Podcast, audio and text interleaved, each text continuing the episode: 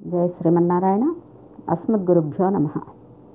గత భాగంలో వాల్మీకి ముఖం నుండి అనుకోకుండా వెలువడినటువంటి ఒక శ్లోకాన్ని తెలుసుకున్నాం. ఆ శ్లోకంలో ఓ నిషాద క్రౌంచ పక్షుల జంట నుండి కామం చేత తనను తాను తెలుసుకోకుండా ఉన్న మగపక్షిని చంపావు కనుక నువ్వు చాలా కాలం ఈ లోకంలో నిలకడగా ఉందకుందువుగాక అనేది ఆ శ్లోకంలో ఉన్నటువంటి భావం. ఇది అనుకోకుండా వాల్మీకి నోటి నుండి వచ్చినటువంటి మాట. వాల్మీకి జితేంద్రుడు కదా ఈయనకు దుఃఖం ఏంటి బాధ ఏంటి శపించడం ఏంటి ఇది ఈయనకు తగింది కాదు కదా అనే సందేహం రావచ్చు. ఇది వాల్మీకి మనస్థితిని తెలియచేస్తోంది. విశ్వము అనేటటువంటి భగవంతుడి శరీరంలో ఒక అవయవం పక్షి ఒక అవయవం తాను. కాల్లో ముళ్ళుగుచ్చుకుంటే కంటికి నీరు వచ్చినట్టుగా నోరు విలపించినట్టుగా ఇక్కడ పక్షికి దెబ్బ తగిలింది. ఆడక్రౌంచం ఏడుస్తోంది. వాల్మీకి దుఃఖిస్తున్నాడు. ఇట్టి స్థితిని పొందినటువంటి వాడే రామాయణాన్ని రాయగలుగుతాడు. ఈ సన్నివేశం మనకు దాన్నే సూచిస్తోంది. మరి వాల్మీకి బోయను తిట్టింది తిట్టు మాత్రమే కాదు వాల్మీకి నోటి నుండి వచ్చినటువంటి మొట్టమొదటి ఛందోమయమైన శ్లోకం.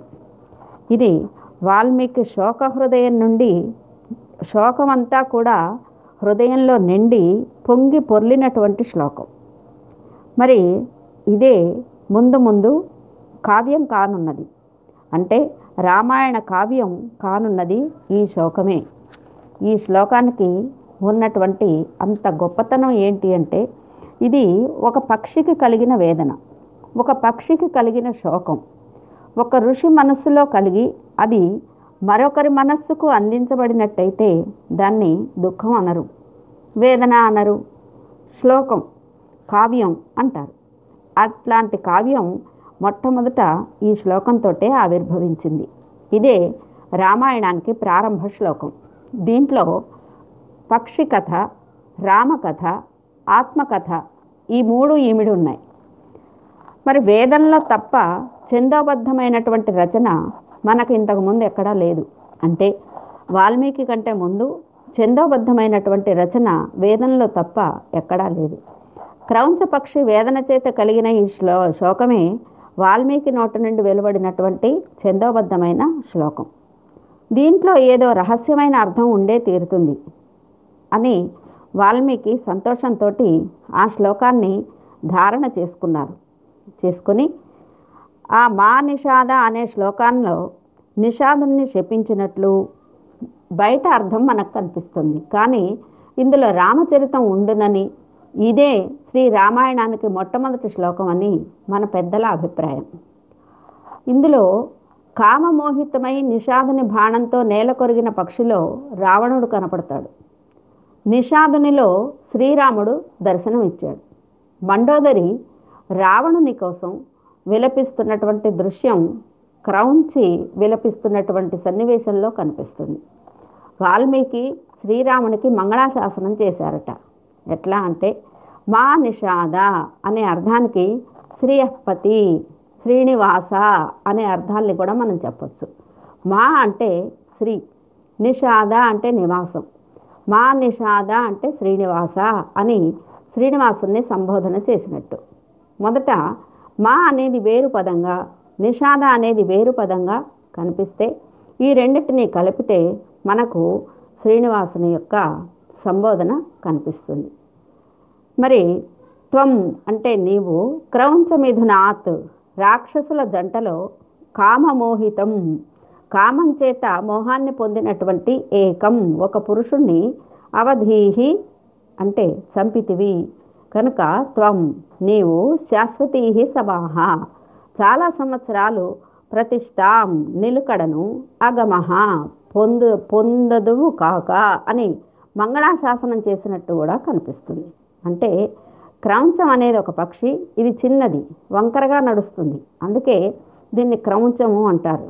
కృంచ్ అనే ధాతువుకు కౌటిల్యము వక్రత్వము అల్పీభావము అనేటటువంటి అర్థాలున్నాయి. రాక్షసుల యొక్క స్వభావం కుటిలం వక్రం అల్పం. అటువంటి రాక్షస స్త్రీ పురుషుల జంట మండోదరి రావణులు. అందులో పురుషుడు కామమోహితుడై శ్రీరాముని చేత మరణించాడు. ఇట్లా దేవకార్యం నెరవేర్చి లోకానికి హితాన్ని కలిగించినటువంటి శ్రీరామచంద్రునికి మంగళం పాడినాడు వాల్మీకి. అన్నట్టుగా అంతర్లీనంగా ఇందులోని అర్థం ప్రకాశిస్తోంది. అంటే బయటి అర్థానికి భంగం లేకుండా ఇంకొక అర్థం లోపల నుండి ప్రకాశిస్తూ మన ఆత్మకు మనస్సుకు ఉన్నతిని కలిగించేటట్లుగా భాషించేటటువంటి శబ్ద రచన కావ్యమే ఇక్కడ రామాయణం. ఇందులో ఉపనిషదర్థం నిర్మ నిరూపిస్తబడ నిరూపించబడుతుంది. మన ఆత్మ అంటే జీవుడు శరీరం అనే లంకలో మనస్సు అనేటటువంటి రావణుని చేత బంధింపబడింది. మరి మన మనస్సంబంధం కలగగానే పరిశుద్ధమైన ఆత్మ కూడా అల్పత్వం కలిగింది అవుతుంది. ఈ గుణాలు ప్రకృతి సంబంధం చేత సంక్రమిస్తాయి. సత్వరజస్తమవి అనే మూడు గుణాలు కూడా మనసులో మార్పులను కలిగిస్తూ ఉంటాయి. తమో గుణం మోహాన్ని నిద్రను కలిగిస్తే రజోగుణం దుఃఖాన్ని చాపల్యాన్ని కలిగిస్తే సత్వగుణం మాత్రం ఆత్మ ప్రకాశాన్ని సుఖాన్ని కలిగిస్తుంది. జ్ఞానం ప్రకాశింపచేస్తుంది. అంటే లంక అనే శరీరంలో ముగ్గురు సోదరులు ఉన్నారు ఆ ముగ్గురు ఎవరు అంటే తమోగుణం అధికంగా ఉన్నటువంటి మనస్సు కుంభకర్ణుడు. రజోగుణం అధికంగా ఉన్నటువంటి మనస్సు రావణుడు. సత్వగుణం అధికంగా ఉన్నటువంటి మనస్సు విభీషణుడు. ఈ మూడు కూడా మనస్సు యొక్క మూడు అవస్థలు. ఆత్మ సహజంగా భగవంతుడికి భార్యలాగా పరతంత్రమై ఉంటుంది. మరి దాని అతిశయం కోసం తాను అన్ని వ్యాపారాలు చేసేదై ఉంటుంది. కనుక శ్రీరామునికి సీతమ్మ భార్య అయినట్టు భగవంతుడికి ఆత్మ పరతంత్ర అయి విధేయ అయి ఉంటుంది. అట్టి ఆత్మను క్షుద్రుడు కుటిలుడు అయినటువంటి రావణుడు బంధించాడు. భగవానుడు శ్రీరాముడు. అట్టి మనస్సును అంతమొందించి సత్వాన్ని అధికంగా కలిగిన మనస్సు వంటి విభీషణుని పరిపాలనను స్థాపించారు. ఇట్టి ఉపకారం చేసిన భగవానునికి మంగళాశాసనం చేయటమే ఈ శ్లోకంలో ఉన్నటువంటి తాత్వికమైన అర్థం. ఈ విధంగా వాచ్యార్థం కాకుండా తాత్వికమైనటువంటి రహస్యార్థంతో కూడిన ఈ శ్లోకం రామాయణానికి మొదటి శ్లోకం అయింది ఇట్టి శ్లోకాన్ని రచించిన వాల్మీకిని రెండు అర్థాలను ప్రతిపాదించిన శబ్ద సందర్భం కలిగినటువంటి వాడు కనుకనే కోకిలగా సింహంగా వర్ణిస్తారు. అందుకే వాల్మీకి కవి కోకిల అంటారు వాల్మీకిని మునిసింహం అని కూడా అంటారు. ఈ విధంగా శ్రీ రామాయణం ఆది కావ్యమైంది. వాల్మీకి ఆది కవి అయ్యాడు. ఇది నీతిశాస్త్రం ధర్మశాస్త్రం మంత్రశాస్త్రం మరి అనిష్టాలను తొలగించి ఇష్టాలను సాధించేటటువంటి మహత్తరమైనటువంటి సాధనం. ఇందులో ఉపనిషదర్థ ప్రతిపాదకమైనటువంటి ఆత్మవిద్యను అందించేటటువంటి వేదాంతం కూడా కనిపిస్తుంది. అందుకే దీంట్లో ఉన్న అర్థాలన్నీ మొదటి శ్లోకంలోనే నిరూపించబడ్డాయి. ఇందులో రామాయణ కథ అంతా సంగ్రహంగా ఆయా పదాల్లో మనకు స్ఫురింపచేస్తూ ఉంటుంది. ఇది ఈ విధంగా వాల్మీకి మహర్షి తను మా నిషాద అనే శ్లోకాన్ని మననం చేసుకుంటూ ధారణ చేసుకుంటూ తమసా నదిలో స్నానం చేసి సర్వ రామాయణ అర్థాన్ని కూడా సంగ్రహంగా సూచించేటట్లుగా భాషిస్తున్నటువంటి ఈ శ్లోకాన్నే తలుచుకుంటూ ఆశ్రమానికి తిరిగి వచ్చారు. వాల్మీకి వెంట శిష్యుడైనటువంటి భరద్వాజుడు కూడా పూర్ణమైనటువంటి జలముతో పూర్ణమైనటువంటి కలశాన్ని తీసుకొని అతన్ని అనుసరించి ఆశ్రమానికి చేరాడు. ఆశ్రమానికి వచ్చిన తర్వాత తాను చేయవలసినటువంటి పూజాది కార్యక్రమాలన్నీ నెరవేర్చుకొని కూర్చొని ఆ శ్లోకాన్నే తలుచుకుంటూ ఉన్నారు. ఇంతలో సర్వలోక శ్రేష్ఠుడైనటువంటి చతుర్ముఖుని దగ్గరికి వెళ్ళి నారదుడు బ్రహ్మలోకంలో వాల్మీకిని గురించినటువంటి విషయాన్ని తెలియచేశారు. అప్పుడు బ్రహ్మ కనిపించిందట వాల్మీకిని చూడాలని. ఆ కోరికతో ఆ ముని ఆశ్రమానికి చతుర్ముఖ బ్రహ్మ వచ్చారు. వాల్మీకి వస్తున్నటువంటి బ్రహ్మను చూసి లేచి ఎదురేగి ఆశ్చర్యపరవశంతో వాంగ్నియమంతో నియతమైనటువంటి మనస్సుతోని చేతులు జోడించుకొని నిలబడి ఉన్నారట. ఆ చతుర్ముఖ బ్రహ్మ వచ్చినటువంటి ఆ బ్రహ్మకు అర్ఘ్యపాద్యాది ఆచమన ఆసన సంస్కారాలన్నిటినీ కూడా అతిథి సత్కారాలన్నిటినీ షోడశోపచారాల్ని చేశారు వాల్మీకి మహర్షి. మరి కూర్చున్నటువంటి చతుర్ముఖుణ్ణి కుశల ప్రశ్నలు కూడా అడిగారట. చతుర్ముఖుడు వాల్మీకిని కూడా కూర్చోమని ఆదేశించి వాల్మీకి కూర్చున్న తర్వాత ఈ బ్రహ్మ అనుకోకుండా రావడం అనుకోకుండా తన నోటి నుంచి శ్లోకం రావడం అనుకోకుండా నారదుడు తన వద్దకు వచ్చి రామచరితాన్ని చెప్పడం ఇవన్నీ వాల్మీకి ఆశ్చర్యాన్ని కలిగిస్తూ ఉన్నాయి. వాటి ధ్యాసలోనే ఉండిపోయారు వాల్మీకి మహర్షి. ఆ క్రౌంచ పక్షి అరుపును విని నా మనస్సు ద్రవించింది. ఆ బోయ ఆ పక్షిని అకారణంగా చంపాడు. నాకు తెలియకుండా మనస్సులో కలిగిన శ్లోకానికి వశపడిపోయాను. ఈ శ్లోకం వెలికి వచ్చింది. కారణం ఏంటో తెలియదు అని వాల్మీకి మనసులోనే అనుకుంటూ ఉంటారు. చతుర్ముఖుడు ఈ మనసులో ఉన్నటువంటి మాటను వాల్మీకిని చూసి తన సంకల్పంతో సరస్వతి ఆయన జిహ్వాగ్రంలో అధివసించి ఈ శ్లోకాన్ని వెలువరించింది. అది తెలుసుకోకుండా ఈయన విస్మయపడుతున్నాడు అని నవ్వుకుంటారు మనసులో. నీ నోట వెలువడింది శ్లోకం. అంటే శ్రీరాముని కీర్తిని గానం చేసేటటువంటి పద్యం. కాన అది శ్లోకంగా దుఃఖాన్ని ప్రతిపాదిస్తూ ఉన్నది కాదు. దాన్ని నువ్వు మనస్సులో దాన్ని గురించి చింతించాల్సిన అవసరమూ లేదు.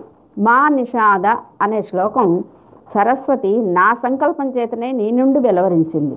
శ్రీరామ చరితాన్ని సమగ్రంగా నీవు ప్రబంధంగా రచించు అని ఆజ్ఞాపిస్తారు బ్రహ్మదేవుడు.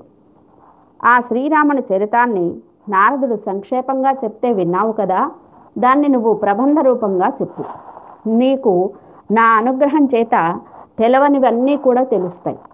శ్రీరాముని యొక్క లక్ష్మణుని యొక్క రాక్షసుల యొక్క సీతమ్మ యొక్క వృత్తాంతం అంతా కూడా ఇతరులకు ఎవరికీ తెలియకుండా రహస్యంగా జరిగినదైనా సరే నీ మనస్సుకు స్పష్టంగా గోచరించేటట్లుగా నేను చేస్తాను. నువ్వు రచించేటటువంటి శ్రీరామ చరితం శ్రీ రామాయణ కావ్యంలో ఏ ఒక్క మాట కూడా అందులో అసత్యం ఉండదు. శ్లోక రూపంగా మనోహరంగా రామకథను రచించు. నువ్వు రచించిన రామాయణ కథ భూమిలో పర్వతాలు ఉన్నంతకాలం నదులు ప్రవహించినంతకాలం అన్ని లోకాల్లో ప్రచారం కలిగింది అవుతుంది. ఎంతకాలం లోకంలో రామకథ ప్రచారం జరుగుతూ ఉంటుందో అంతకాలం నువ్వు నా లోకంలో నివసిస్తావు అని బ్రహ్మదేవుడు అక్కడే అంతర్ధానమైపోయాడు. భగవానుడైనటువంటి వాల్మీకి తన శిష్యులతో కూడా ఆశ్చర్యపడ్డాడు. తర్వాత శిష్యులందరూ ఆ శ్లోకాన్ని పాడుతూ ఉన్నారు. మళ్ళీ మళ్ళీ పాడుతూ సంతోషిస్తూ ఆశ్చర్యపడుతూ అనుకుంటున్నారు. ఈ శ్లోకం నాలుగు పాదాలుగా విభజింపదగి ఉంది. ప్రతి పాదంలోని అక్షరాలు సమంగా ఎనిమిది చొప్పున ఉన్నాయి. ఇట్లా వాళ్ళు మళ్ళీ మళ్ళీ పరవశిస్తూ చదువుతూ ఉండడం చేత అది శ్లోకం అయిపోయింది శ్లోకం అంటే మళ్ళీ మళ్ళీ కీర్తింపబడింది అనేది అర్థం. పరమాత్మ స్వరూపాన్ని భావింపచేస్తున్నటువంటి ఈ శ్లోకం వాల్మీకి మహర్షికి రామాయణాన్నంతా కూడా రచించాలనే బుద్ధిని కలిగించింది. రఘువంశంలో శ్రేష్ఠుడైనటువంటి రాముని చరిత్రను ప్రతిపాదించేది వాల్మీకి అనే పేరు కలిగిన నా చేత రచింపబడుతోంది. దీనిలో దశకంఠుడగు రావణుని వధ ప్రతిపాదింపబడుతోంది. దాన్ని వినండి కాదు దర్శించండి. విన్నంత మాత్రంలోనే చరిత్ర అంతా కళ్ళకు కట్టినట్టుగా కనిపిస్తుంది అని వాల్మీకి రామాయణాన్ని రచించడానికి సంకల్పించి ఆచమనం చేసి ప్రాచీనాగ్రములైనటువంటి దర్భల మీద కూర్చొని రచించటానికి ఉపక్రమించారు. ఈ విధంగా శ్రీ రామాయణ రచనకు మనస్సులో సంకల్పం చేసుకుని వాల్మీకి సిద్ధపడగానే రామచరిత అంతా స్పష్టంగా ఆయన మనోనేత్రానికి దర్శనం ఇచ్చిందట. దాన్నంతా వాల్మీకి మహర్షి ఇరవై నాలుగు వేల శ్లోకాలతో నిబంధించారు. ఇందులో ఐదు వందల సర్గలు ఆరు కాండలు ఉన్నాయి. ఉత్తరకాండ కూడా తర్వాత రచించారు. దాన్ని నేర్చుకొని ప్రయోగింపగలవారు ఎవరా అని వాల్మీకి ఆలోచిస్తూ ఉండగా మునివేషధరులు గాయకులు రాజపుత్రులైనటువంటి కుశలవులు వాల్మీకి పాదాలకు నమస్కరించారు. వాళ్ళు ఆశ్రమంలో తమ తల్లి అయినటువంటి సీతమ్మతో ఉన్న శ్రీరామపుత్రులు. మేధావులు వేదాల్లో మంచి సామర్థ్యం కలిగినటువంటి వాళ్ళు వేదమంతా నేర్చిన తర్వాత వారికి ఆ వేదంలోని రహస్యార్థాలు స్పష్టంగా విశదమయ్యేటట్లుగా నేర్పినటువంటి వారు వాల్మీకి మహర్షి.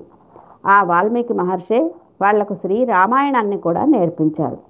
ఈ శ్రీ రామాయణం అంతా సీతా చరిత్రనే ప్రతిపాదిస్తోంది. అందుకే వాల్మీకి సీతా చరిత్రము లేదా పౌలస్య వధ అనే వాటినే ప్రధానంగా తీసుకొని శ్రీ రామాయణాన్ని రచించారు. ఇది చదువుకోవటానికి పాడుకోవటానికి కూడా వీలయ్యేటట్లుగా రచింపబడింది. ఈ కావ్యంలో ఉండే మాధుర్యం మనకు మరెక్కడా కూడా దొరకదు. ధృత మధ్య విలంబిత గతులతో గానం చేయడానికి చాలా యోగ్యంగా ఉంటుంది. వీణపై పలికించడానికి లయకు సరిపడేటట్లుగా ఉంటుంది. సప్త జాతులతో కూడి శృంగార కరుణాది నవరసాలు ఇందులో మనోహరంగా నిబంధించడం జరిగింది. అటువంటి రామాయణాన్ని కుశలవులు వాల్మీకి నుండి నేర్చుకొని గానం చేశారు. మొట్టమొదట వీళ్ళు ఋషుల గోష్ఠిలో వాళ్ళు నేర్చుకున్నటువంటి దాన్ని పాడటానికి సిద్ధపడ్డారు. ఋషులంతా శ్రద్ధతో కూర్చొని వినాలని ఆసక్తిగా ఉన్నారు. కుశలవులు శ్రీ రామాయణ కావ్యాన్ని గానం చేసేటప్పుడు ఆ ఋషులు వాళ్ళ ఒడలు మరిచి ప్రశంసించారట. ఓహో గానం ఎంత మధురంగా ఉంది. శ్లోకాలు ఎంత మనోహరంగా ఉన్నాయి.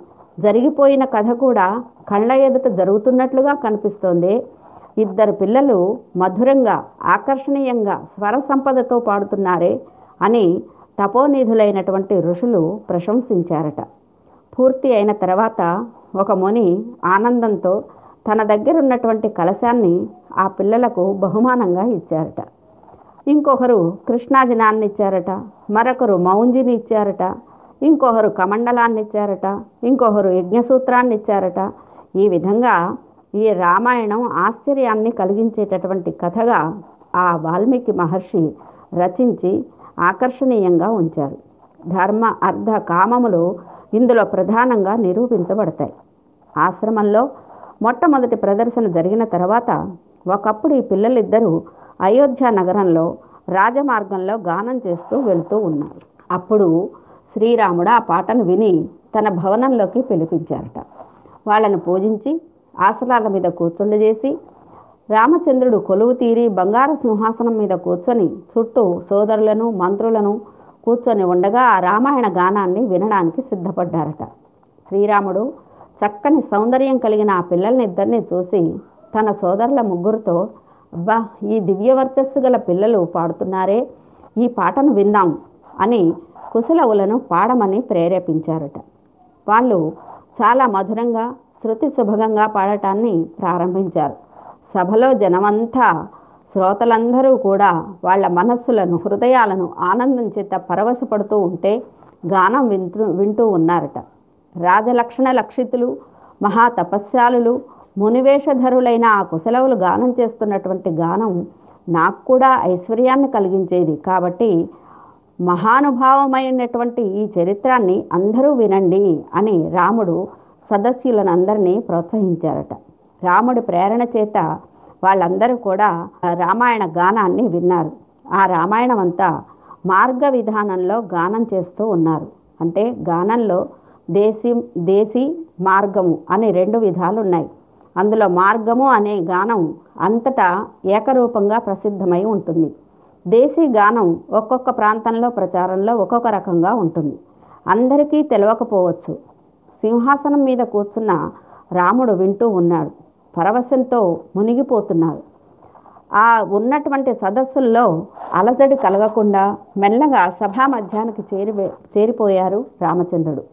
అట్లా చేరటానికి కారణం బుభూష అని ఇక్కడ వాల్మీకి మహర్షి ఆ ప్రత్యేకంగా ఆ పదాన్ని వేశారు. బుభూష అంటే అనుభవించాలనే కోరిక.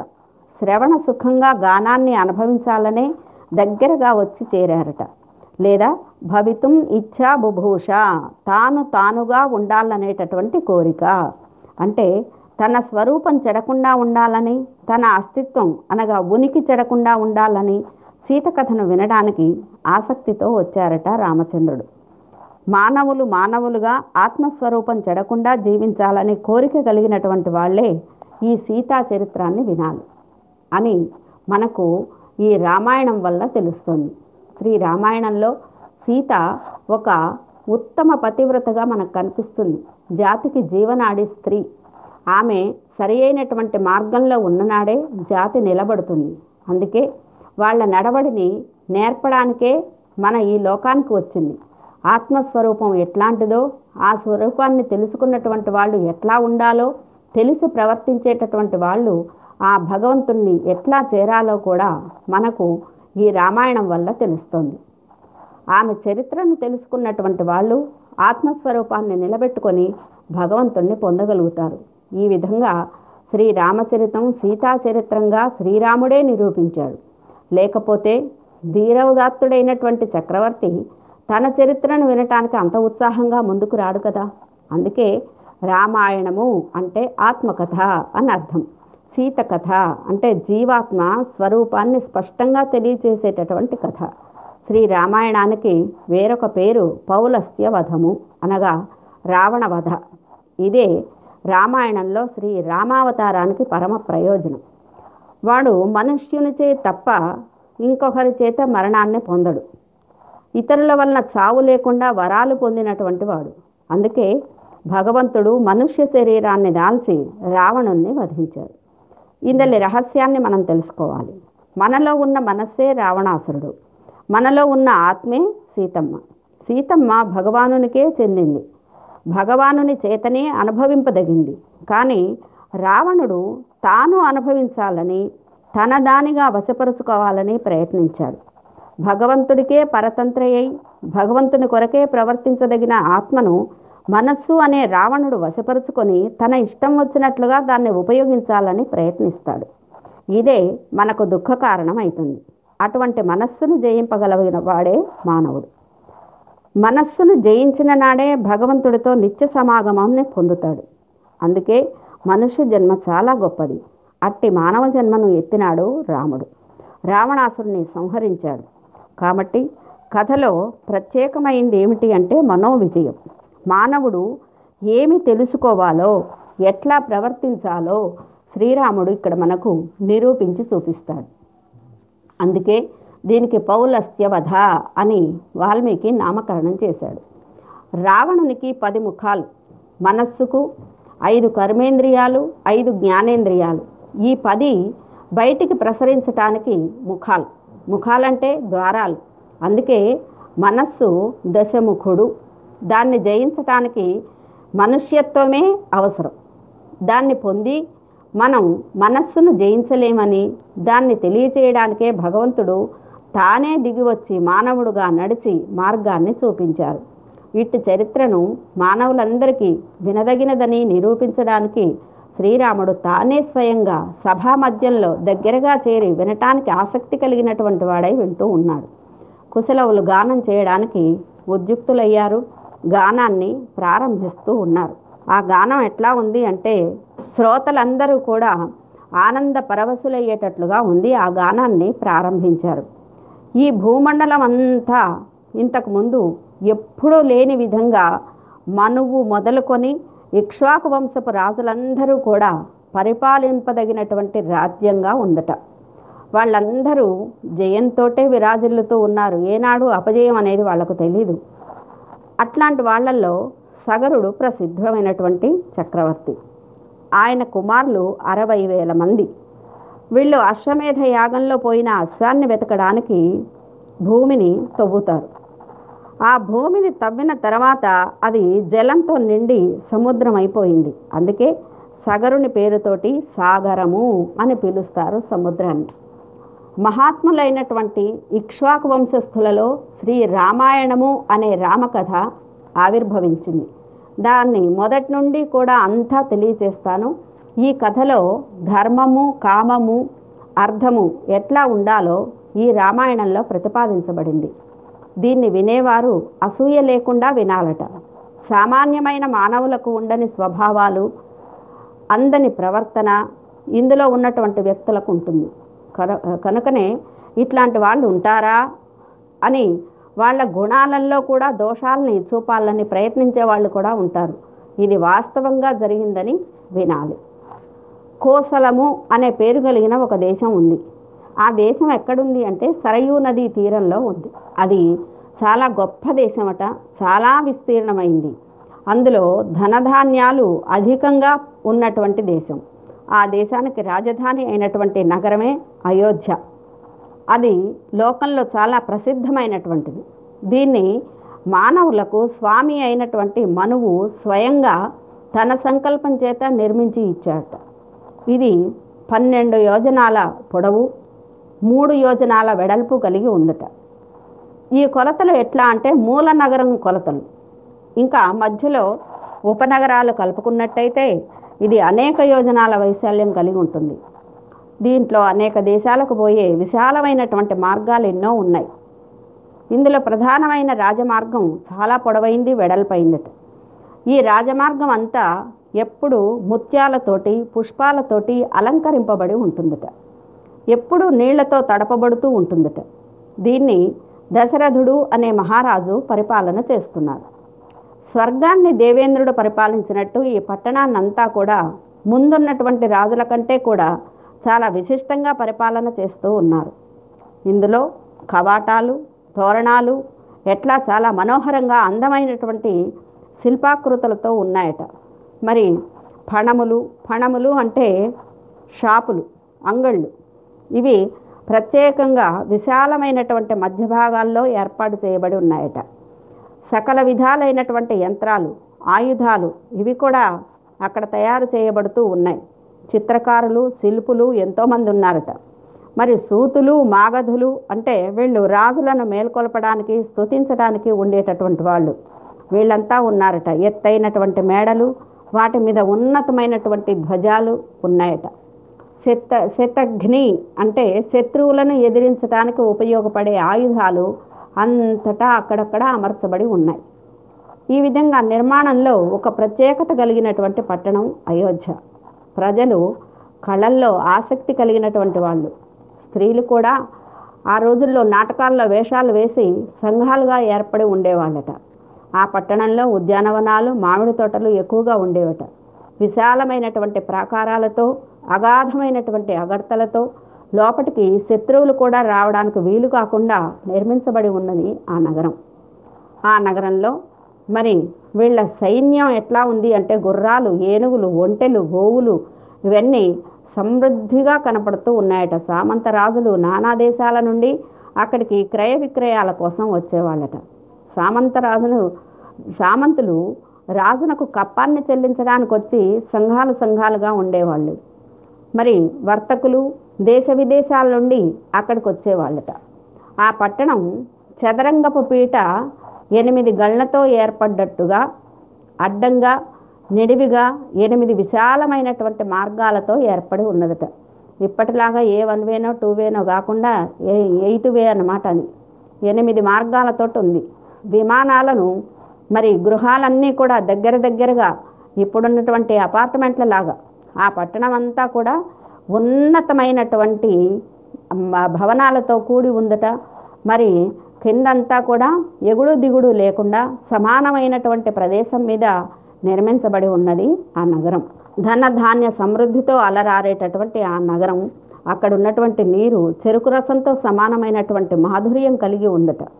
ఇంకా పట్టణంలో దుందుబులు మృదంగాలు వీణలు మరి ఇవన్నీ కూడా వాద్యాల ధ్వనులు ఎప్పుడూ వినిపిస్తూనే ఉంటాయి. అంటే ఈ వాద్యాలను ప్రత్యేకంగా చెప్పడానికి కారణం ఇవన్నీ మంగళధ్వనులు.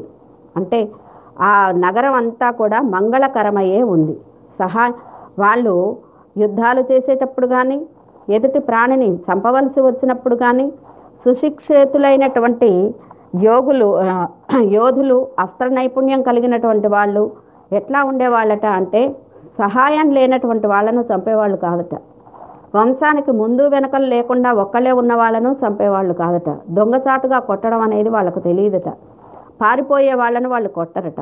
మంచి బలశాలురు బాహుబలం కలిగినటువంటి వాళ్ళు యుద్ధంలో తమను సారథిని గుర్రాన్ని రక్షించుకుంటూ యుద్ధం చేయగలిగినటువంటి మహారథులు చాలామంది ఉన్నారట. ఆ విధంగా క్షత్రియ ధర్మం కలిగి ఉన్నతమైనటువంటి సాంప్రదాయాలను పాటించేవాళ్ళు ఉన్నారట. ఇక బ్రాహ్మణులైతే వేదాలు వేదాంగాలు అధ్యయనం చేసేటటువంటి వాళ్ళు మంచి బుద్ధిశాలురైనటువంటి ఋషులతో సమానులమైనటువంటి వాళ్ళు యజ్ఞయాగాదులు నిర్వహించేటటువంటి వాళ్ళు యజ్ఞాలలో ఆసక్తి కలిగినటువంటి బ్రాహ్మలకు తమ దగ్గర ఉన్నటువంటి ద్రవ్యాన్ని కూడా అర్పించగలిగినటువంటి ఉత్తమోత్తమమైనటువంటి బ్రాహ్మణులు ఉన్నారట. తపోనిష్ఠులు సత్యం సత్యంనందు పూనిక కలిగినటువంటి మహాత్ములు ఆ బ్రాహ్మణులతో నిండి ఉందట ఆ పట్టణం అంతా కూడా. మరి పట్టణాన్ని వర్ణించేటప్పుడు అయోధ్య వర్ణన లంకాపురి వర్ణన రెండు మనకు సుందరకాండలో లంకాపురి వర్ణన ఇక్కడ మనకు అయోధ్య వర్ణన రెండిట్లో కొంచెం తేడా కనిపిస్తుంది. అయోధ్యలో ప్రజల్ని గురించి ఎక్కువగా వర్ణించటం జరిగింది. వాళ్ళ శీలం ప్రవర్తన చెప్తున్నారు. మరి లంకలోనో సైన్యం భవనాలు వాళ్ళ వైభవాన్ని వర్ణించడం జరిగింది. అంటే ఇది మానవులకు రాక్షసులకు కలిగినటువంటి భేదం. మానవులకు ప్రధానమైంది సత్ప్రవర్తన శీలము ధర్మము. వీటిని వర్ణించట అయోధ్యలో కనపడుతుంది. మరి శారీరకమైన బలము భవనాల ఔన్నత్యము మొదలైన భౌతిక అభ్యుదయమే ప్రధానంగా భావించేది అసుర సంస్కృతి. ఇది లంకలో కనిపిస్తోంది. మానవత్వం ఒకవైపు అసురత్వం ఒకవైపు నిరూపించబడుతూ ఉంది. ఇక అయోధ్య నగరానికి వెళదాం తర్వాయి భాగంలో. జై శ్రీమన్నారాయణ.